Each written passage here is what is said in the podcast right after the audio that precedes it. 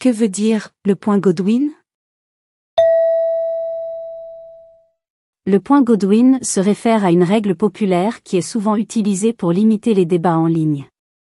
Il est nommé d'après l'avocat américain Mike Godwin, qui a établi la règle dans les années 1990.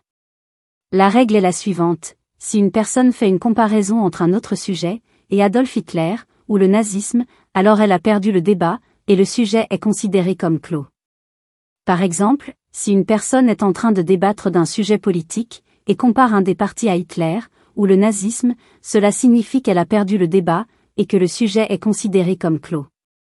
De même, si une personne fait une comparaison entre un autre sujet, et Hitler ou le nazisme, elle a également perdu la discussion.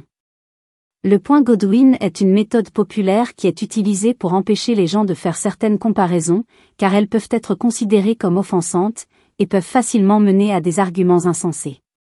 Cette règle est souvent utilisée pour protéger la sécurité et le bien-être des utilisateurs en ligne afin d'empêcher les débats de s'envenimer.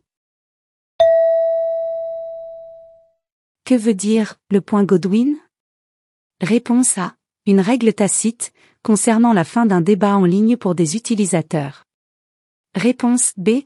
La propagande du nazisme. Réponse C. Un parti politique. Réponse D. Un système pour envenimer les débats.